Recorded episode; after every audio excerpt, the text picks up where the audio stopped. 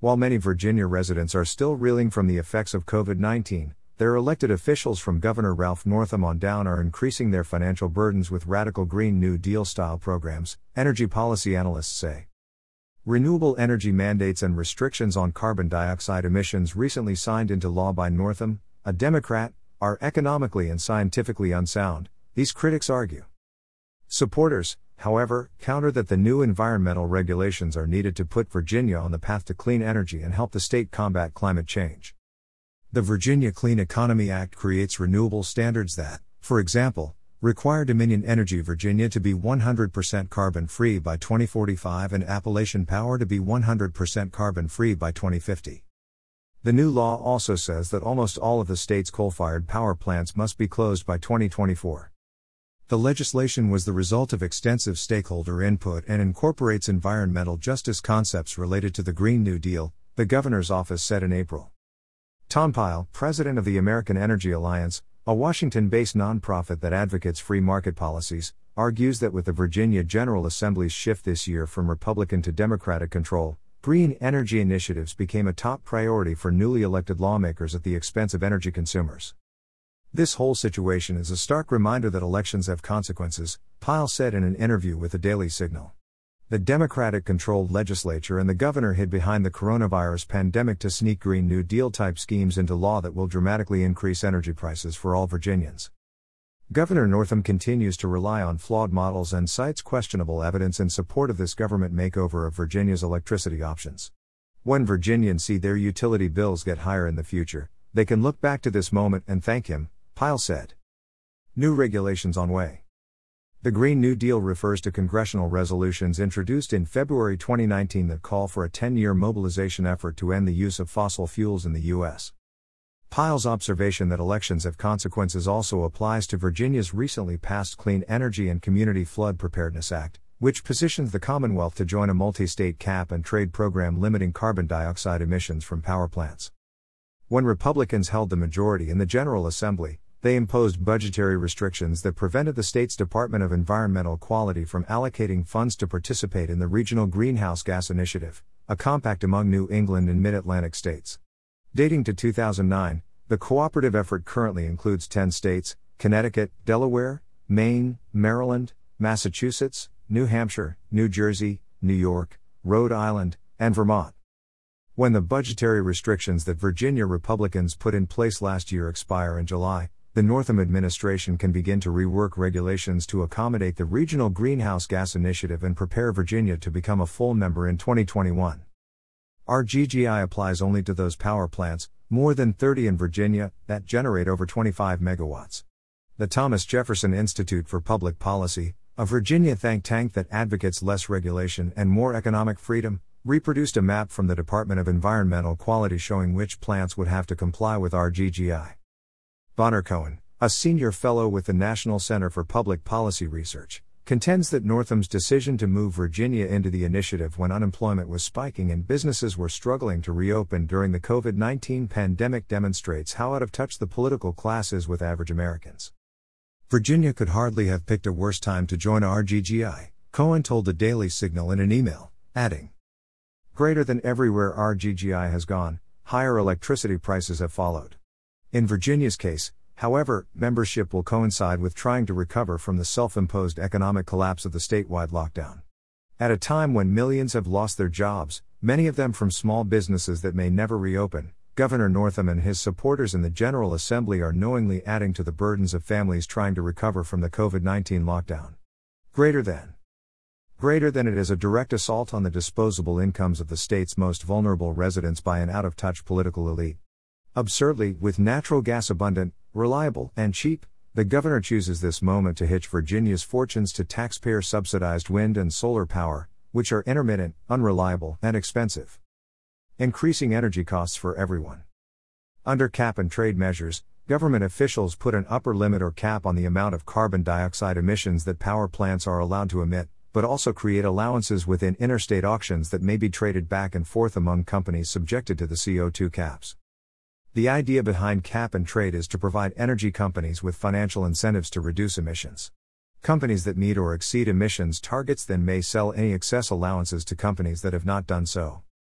David Stevenson, director of the Center for Energy Competitiveness at the Caesar Rodney Institute in Delaware, authored a paper for the Cato Institute Center for the Study of Science that found non RGGI states such as Ohio, Oregon, Pennsylvania, and Texas had lower overall price increases than states that joined RGGI. Stevenson also wrote another paper that argues the Regional Greenhouse Gas Initiative could be unconstitutional under a legal theory known as the Dormant Commerce Clause, since RGGI states spur higher electricity costs in states that aren't part of the compact. State laws and regulations that interfere with, or discriminate against interstate commerce violate the U.S. Constitution, he writes. It is time to take RGGI to federal court. In testimony in February, Stevenson told a Pennsylvania House committee that increased natural gas production in the state already had reduced carbon dioxide emissions. You are probably looking at a billion dollars a year in allowance costs, he said, describing how costly and counterproductive joining RGGI could be. It will grow over the years, but the average over the next 10 years will be about a billion dollars a year. Stevenson testified as part of a hearing on the Regional Greenhouse Gas Initiative and related legislation that would prevent Pennsylvania Governor Tom Wolf, a Democrat, from entering into the compact without legislative approval. Wolf issued an executive order in February instructing Pennsylvania's environmental agency to join RGGI. Mark Mathis, founder of the nonprofit Citizens Alliance for Responsible Energy, produced a video encouraging Pennsylvania residents to keep their state out of the Regional Greenhouse Gas Initiative. Mathis, also president of the Clear Energy Alliance, describes in the video how RGGI raises energy costs where it is implemented and warns that the governor and other policymakers could damage Pennsylvania's economic prospects if they move the state into the compact. Worst time ever. Virginia's regulatory authorities have provided testimony and public statements describing how such greenhouse gas restrictions would inflate energy prices across the state. RGGI could cost ratepayers between $3.30 and $5.9 billion in the first decade and increase average electricity bills between $7 and $12 per month. Officials with the State Corporation Commission, whose powers include regulating utilities, testified during a House of Delegates hearing. Randy Randall, who analyzes energy and environmental issues for the Virginia Tea Party, describes the Regional Greenhouse Gas Initiative as a regressive tax on the most economically depressed areas of Virginia, since it will cut into disposable incomes.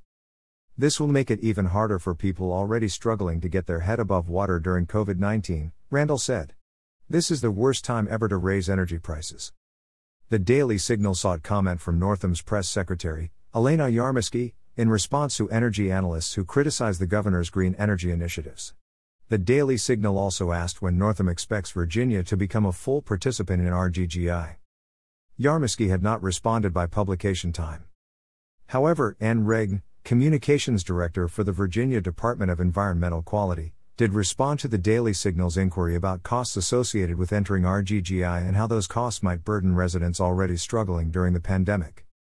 We can't address the COVID issue, but prior economic modeling that was conducted for the Department of Environmental Quality indicates the total cost associated with Virginia's participation in RGGI is marginal at worst, Regn said in an email in late May.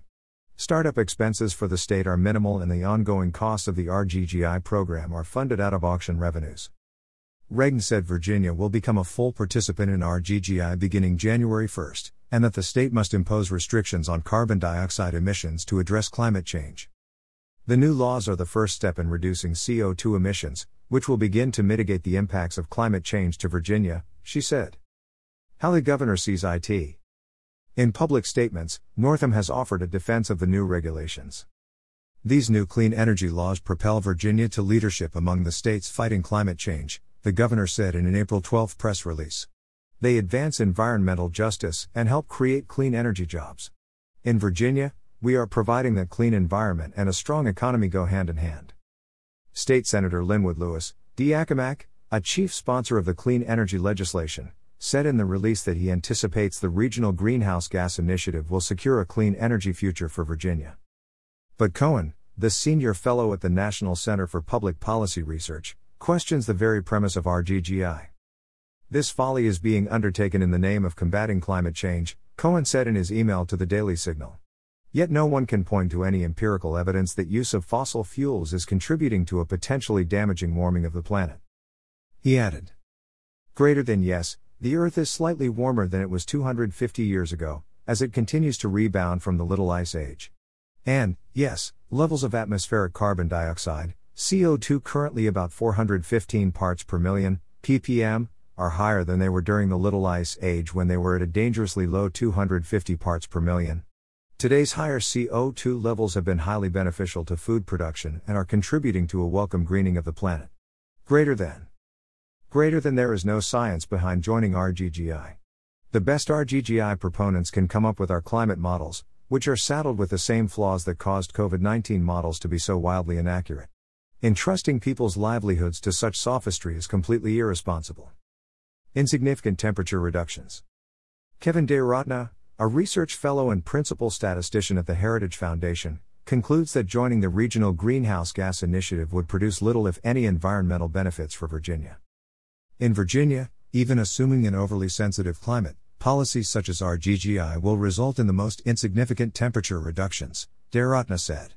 Even if CO2 from fossil fuels were completely eliminated in the state of Virginia, the state would notice less than 0.004 degrees Celsius temperature reduction by 2100.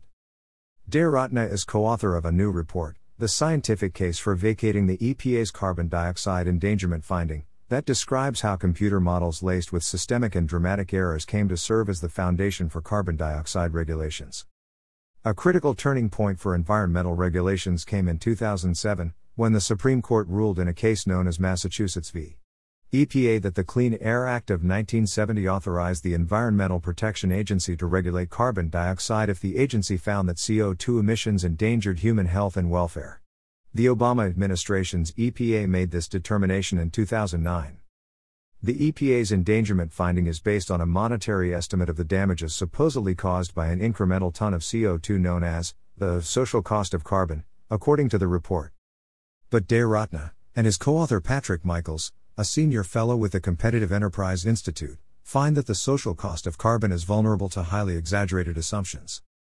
The social cost of carbon is based on faulty modeling and therefore should not be used to set public policy, Dayaratna said in an email to the Daily Signal, adding, Greater than the models used to estimate the social cost of carbon, can be manipulated to obtain almost any result you want, which is precisely what advocates of carbon based regulation, including the Obama administration, have done in the past. We have found that the social cost of carbon can be extremely sensitive to very reasonable changes to assumptions. In fact, under some assumptions, we have found that the social cost of carbon is effectively zero or might even be negative, signifying that CO2 is overall beneficial for society. Dayaratna and Michaels argue that the Environmental Protection Agency should vacate the endangerment finding. Until then, they warn, policymakers can continue to rationalize their way into adopting new regulations for CO2 emissions based on faulty assumptions. So much for the environment. Pyle, the American Energy Alliance president, said Virginia's new energy mandates will have negative impacts on the environment that could be avoided if lawmakers understood that free market policies already have led to reduced carbon dioxide emissions. If you're going to require all of the state's power to come from 100% carbon free sources by 2050, this will require a lot of the state's land, which probably means impacting the state's agricultural lands or cutting down some forests and probably both, Pyle said in an email to the Daily Signal. So much for the environment. It's also completely unnecessary, he said. If the goal is to stop climate change, the US is already the global leader in carbon dioxide emission reductions. Between 2005 and 2018, CO2 declined 12%. The free market is already taking care of the environment. Report by Kevin Mooney. Originally published at the Daily Signal. Https colon slash slash www.dailysignal.com slash 2020 slash 06 slash 07 slash how Virginia's Green New Deal will add to residents COVID-19 costs slash